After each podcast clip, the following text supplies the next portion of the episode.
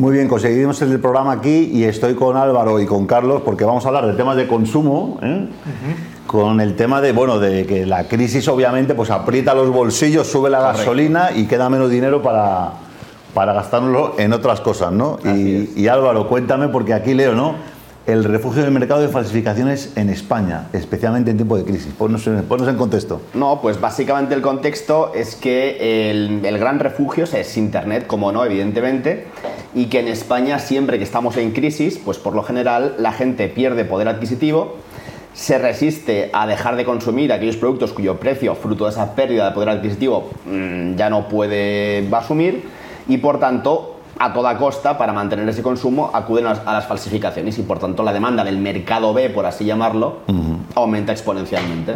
O sea, que la gente se queda, digamos, pasa una crisis económica como la que estamos, digamos, pasando ahora por el cese de múltiples actividades, pero, sin embargo, seguimos teniendo el deseo de comprar artículos nuevos, tener el último bolso, la última ropa de moda, las últimas zapatillas, tal, y resulta que pues ya no podemos pagarlo. Y vamos al mercado B. ¿Qué es el mercado B? El ser humano es irracional, es así. Da igual que te estés muriendo, pero igual antes que respirar necesitas el último bolso, el último modelo. O sea, al final es un poco todo como evoluciona o involuciona según para quién la sociedad, ¿no? Entonces, o sea, cuando va la economía mal, las empresas de los productos originales sufren. No sé si puedes te poner algunos ejemplos de qué mercados, qué sectores son los que la moda. A ver, irónicamente sufren bastante más porque el mercado de falsificaciones aumenta y por tanto el daño que reciben las marcas, digamos, cuyos productos son genuinos, pues es mayor, evidentemente. O sea, lo más normal, lo más típico es que las marcas sean pues de moda por lo general o, en fin, o productos de gama alta por lo general, que son los que interesan mantener o aparentar, ¿no?, a toda costa. Pero mismamente juguetes, por ejemplo, en Navidades se falsifican un montón, muchas veces sin, incluso más allá de la falsificación, sin garantías de seguridad. Hablamos de que son destinados, por ejemplo, en el caso de juguetes, a niños pequeños, bebés, en fin, etcétera. De hecho, el otro día me enseñaron aquí, porque está Javi, porque piloto de drones, y me enseñó un dron falso de una marca premium. Y era un dron que era exactamente igual, pero era chino. O sea, chino, digo, chinos son todos, pero me refiero que era falso, ¿no? Correcto. Y cuando son equipos que llevan ahora su matrícula, su seguro, un piloto certificado, ¿no? Que esto está súper regulado. Correcto. Al final, cuando algo se falsifica, es la doble prueba irónica, nuevamente, de que algo se está haciendo muy bien, pero tienes el hándicap de que se están aprovechando indebidamente de eso que funciona, ¿no? Pero la prueba social está en que en efecto funciona, si no, no sería falsificado. O sea, la gente no lo querría, lo que no importa, nadie le presta atención, evidentemente. Carlos, tú que has estudiado el consumo durante un montón de años, has hecho un montón de estudios de mercado, cuéntanos cómo afecta la situación económica al consumo. Bueno, pues sabemos que lo genérico, ¿no?, que bueno, pues la gente tiene menos dinero, gasta menos, pero ¿qué comportamientos resaltarías? Bueno, yo creo por lo pronto que el consumo tiene muy mala prensa y yo me voy a poner un poco a la contra de eso. Ok. Porque efectivamente, bueno, las falsificaciones existen en todo momento. O sea, en todo momento hay, digamos, un segundo mercado de falsificaciones, a veces en manos de delincuentes peligrosos y otras veces simplemente en manos de delincuentes económicos, porque están apropiándose de una propiedad que no es suya. Pero lo que pasa es que cuando hay crisis la gente es más sensible al precio y entonces dice, bueno, pues si me ofrecen, la gente muchas veces no es fácil distinguir lo que es un descuento de lo que es una falsificación, hasta que pruebas el producto y a lo mejor si tiene determinadas funcionalidades detectas enseguida que no es lo que parecía, ¿no? Pero en cualquier caso, yo creo que con esto de la racionalidad y la irracionalidad del consumo hay bastante incomprensión. Los seres humanos estamos constituidos de una cierta manera y atribuirle un valor absoluto a la racionalidad no tiene sentido, porque los seres humanos necesitamos los símbolos para acceder a la realidad. Y entonces, por eso son fundamentales las marcas. Un producto sin marca no existe en el mercado. O sea, no es posible. Entonces, o es la marca, o la marca la lleva el producto, o la marca la lleva el establecimiento comercial. En algún lugar hay una marca, porque si no, ni siquiera el cerebro puede tomar una decisión sobre eso, ¿no? Así que incluso los productos que están en el campo, O sea, las setas, por ejemplo, que hay gente muy aficionada a, sembramos. Gente que hay muy aficionada a coger setas, pues están marcados los lugares, hay lugares específicos para setas, hay toda una literatura más o menos científica acerca de qué es lo bueno y qué es lo malo, todo construye un símbolo. Así que eso yo ni me lo plantearía como un problema, o sea, eso es así. Fuera de eso, las cosas tienen implicaciones jurídicas, pero también desde el punto de vista económico yo diría que esto, como otras cosas como la economía sumergida, etcétera, nos acompañan siempre. Bueno, yo me plantearía, ¿no cumplirán alguna función? Porque al fin y al cabo no son amortiguadores sociales de subsistencia, para los momentos de crisis, ¿no? Que tú le obligas a la gente a declarar todos sus ingresos y todos...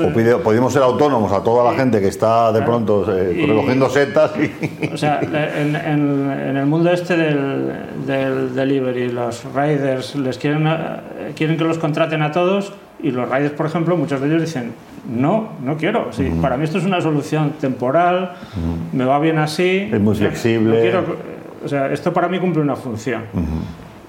Entonces, yo creo que también estas cosas yo me las plantearía un poco desde ese punto de vista, sin perjuicio de que la ley hay que cumplirla, pero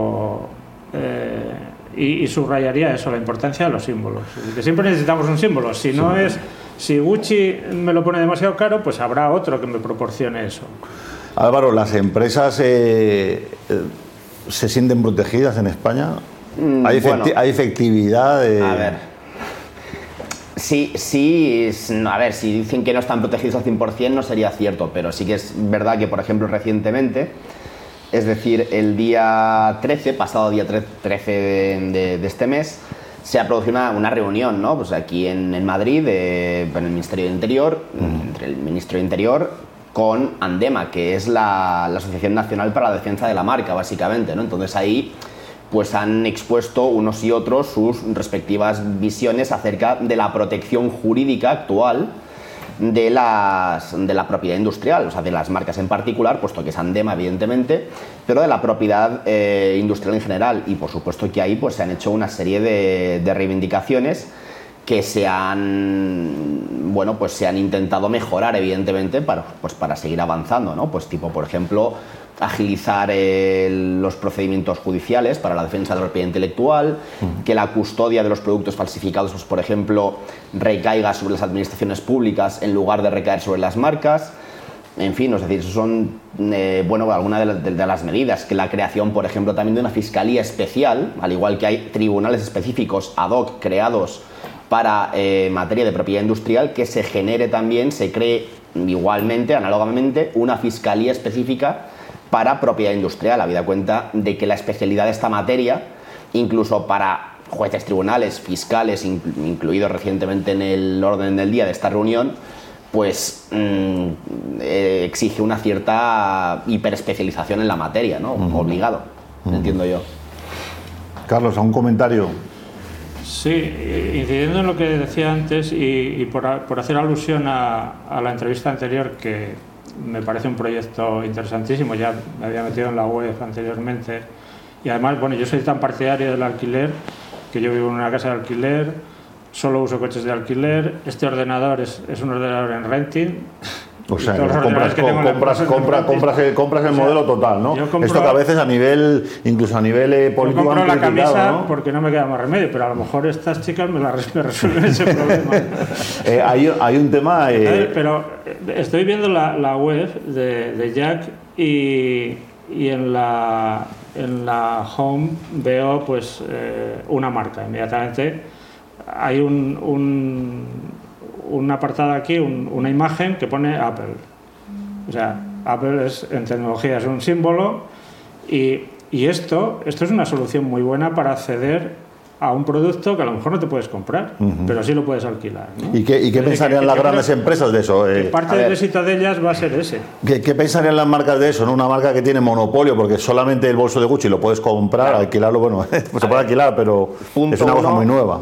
Punto uno, y estoy totalmente de acuerdo con Carlos en que las marcas, de hecho es de las mejores definiciones que he escuchado nunca de marca, de alguien, digamos, que no es jurista especializado en la materia, que es que las marcas son algo tan sencillo como símbolos o signos. De hecho, son signos distintivos. O sea, así de sencillo y de complejo al mismo tiempo. O sea, son signos distintivos y es justo lo que accede a la mente emocional de cada persona para luego determinar sobre esa base, con mucha influencia de la marca en cuestión, el acto de consumo de que se trate. Por eso, y esto está demostrado científicamente, ¿no?, desde la psicología, por lo tanto, esta sería una explicación más objetivizada u objetiva de por qué las marcas tienen tanto valor comercial. Pues porque al final, aunque la propia persona desde su mente racional no sea consciente de dónde nace ese acto de consumo, nace de su mente inconsciente, de ahí su nombre, propiamente inconsciente, y con mucha influencia en este último campo de la marca, de ese signo, ¿no?, que está ahí metido y haciendo su trabajo. ¿Y cuál sería la respuesta que pudiera tener una marca de lujo al decir, no, es que yo quiero asociar que la gente pague 500 o 1000 euros por un bolso de diseño, pero que esa experiencia no la pueda tener alquiler? ¿Una marca puede resistirse a eso? Correcto. A la segunda cuestión, que es justamente esa, que es que todo esto tiene sentido, porque al final lo que tiene poder es el signo distintivo, y cómo se gestiona ese poder dentro del marco de la legalidad es donde incluso pueden surgir subnegocios, ¿de acuerdo? Es decir, al igual que hay empresas de alquiler de coches, y tú, pues por ejemplo, no te puedes, o no te quieres, según el caso de cada persona, no se quiere comprar un Ferrari, pero sí te puedes alquilar un día un Ferrari perfectamente, ¿no? Para darte una escapada, un fin de semana, por ejemplo, perfectamente, ¿no? Y ya asocias el distintivo. Exacto, pero no todos los días, ¿no? Pero esa tarde te hace las fotos. Correcto, pero el Ferrari ese día es de verdad. Es decir, en derecho de marcas operan un montón, bueno, varias reglas, evidentemente, una de las cuales es el agotamiento del derecho de marca. El agotamiento del derecho de marca se produce cuando la compraventa se efectúa con la primera venta del producto marcado de que se trate en el mercado. Es decir, en este caso sería el titular del segundo negocio surgido al amparo de esto que estamos hablando, por ejemplo, el titular de la empresa o el propietario de la empresa de alquiler de coches, pues que no solamente compre un Ferrari, sino que también compre, pues yo qué sé, pues por ejemplo en la misma línea un Aston Martin o lo que sea, ¿no? Entonces, esa persona realiza las compras, se produce ahí en ese momento el agotamiento del derecho de marca y esa persona intenta, o va a intentar, entiendo yo, en buena lógica, rentabilizar esa inversión de la compra de uno, de otro y de su flota de coches, más amplia o más escasa, justamente mediante el alquiler reiterado de muchas personas distintas, pero reiterado, como digo, de ese tipo de coches. Entonces, ningún problema. Ok, o sea, que se podría hacer, digamos, hay un amparo legal y... Sí, no, ahí es perfectamente legal el modelo. Es decir, o sea, incluso se alquilan smokings, por ejemplo, se alquilan coches, mismamente hoy todo se puede alquilar. ¿No? Ferrari, todo exacto, puedes alquilar un avión privado, pues hoy en día todo se puede alquilar. Es decir, al final es un tema de puro derecho de la propiedad y al final la propiedad industrial o intelectual no deja de ser, sino, en esencia, lo que su propio nombre indica, una propiedad. Si bien es especial, y es especial por razón de la materia y de la naturaleza de esos objetos, de ese tipo de propiedad en particular, pero es una propiedad, es decir, se puede constituir sobre ese objeto, en este caso de propiedad, ¿de acuerdo?, cualquier tipo de negocio jurídico dentro, eso sí, de los márgenes de la legalidad y del respeto del monopolio, que en este caso implica la propia marca, respecto del titular propietario de esa marca, es decir, el propietario de la marca Ferrari, por ejemplo. Vale. Bueno, ya para ir terminando, Carlos, yo te quería preguntar, ¿cuál es tu percepción a nivel socioeconómico de cómo la gente va a recibir estos mensajes que ya van llegando, ¿no? De disfrutarás de todo, pero no tendrás nada, ¿no? ¿Sabes? Esto que se ve ya a veces en mensajes que se van percibiendo, ¿no? Como que... De pronto el modelo es disfrutar de todo, que no tengamos una casa en propiedad nunca, ni tengamos un objeto, tal, que todo sea como pagado por cuotas, por servicio. Y a nivel consumo, eso ¿cómo puede afectar? ¿Crees que puede haber un futuro en el cual el 100% de todo lo que pasa en nuestra vida, desde que nacemos hasta que morimos, pueda ser alquilado y nunca llegar a tener propiedad? ¿O realmente el concepto de propiedad tiene está atado a muchas cosas de nuestra sociedad a nivel sociológico, ¿sabes? La verdad es que sobre el futuro es muy arriesgado pronunciarse, pero Lo que yo creo es que durante mucho tiempo coexistirán, como sucede actualmente, coexistirán distintos comportamientos. Estamos acostumbrados a pensar en la evolución como algo que ahora es blanco y mañana es negro, como que el cambio de tendencia va a ser radical. Ahora todos vestimos de color rojo, mañana todos de color azul, no. Cada individuo, no solo en el conjunto de los individuos unos van a una velocidad, otros van a otra, sino que cada individuo va a una velocidad respecto de unas cosas y a otras respecto de otras. Y todos tenemos, yo creo, algunos objetos que apreciamos tanto que no concebiríamos una relación de arrendamiento con ellos. Yo tengo un amigo que siempre me recuerda mucho una frase de Bertolt Brecht que decía que de todos los objetos que usaba, que tenía, los que más apreciaba eran los más usados. Es decir, aquellos que con los que estás tan familiarizado que forman parte de tu vida, ¿no?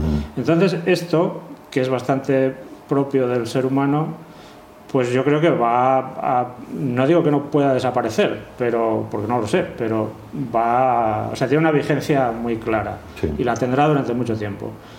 Pero también es cierto que el consumo imprime un ritmo de cambio tan brutal que solo se concilia verdaderamente bien con el arrendamiento, con el alquiler. O sea, si tú quieres cambiar muy rápido, no lo puedes hacer comprando cosas, salvo que seas hiper multimillonario y te da igual comprar una cosa, usarla 10 minutos y tirarla, ¿no? Pero para una persona normal el alquiler es una solución para consumir más. O sea, para consumir más en términos de más variedad, de poder abarcar más cambio, en términos de lo que son las características intrínsecas de la dinámica del consumo, ¿no? Fenomenal, pues nada, con eso acabamos. Muchas gracias, Álvaro, bien, Carlos, nada, por haber tenido este debate. A mí me parece interesante y seguro que no es la última vez que hablamos, ¿no? De cómo está afectando pues toda esta revolución tecnológica a los comportamientos de los consumidores, a nuestro día a día, ¿no? A nuestro día a día.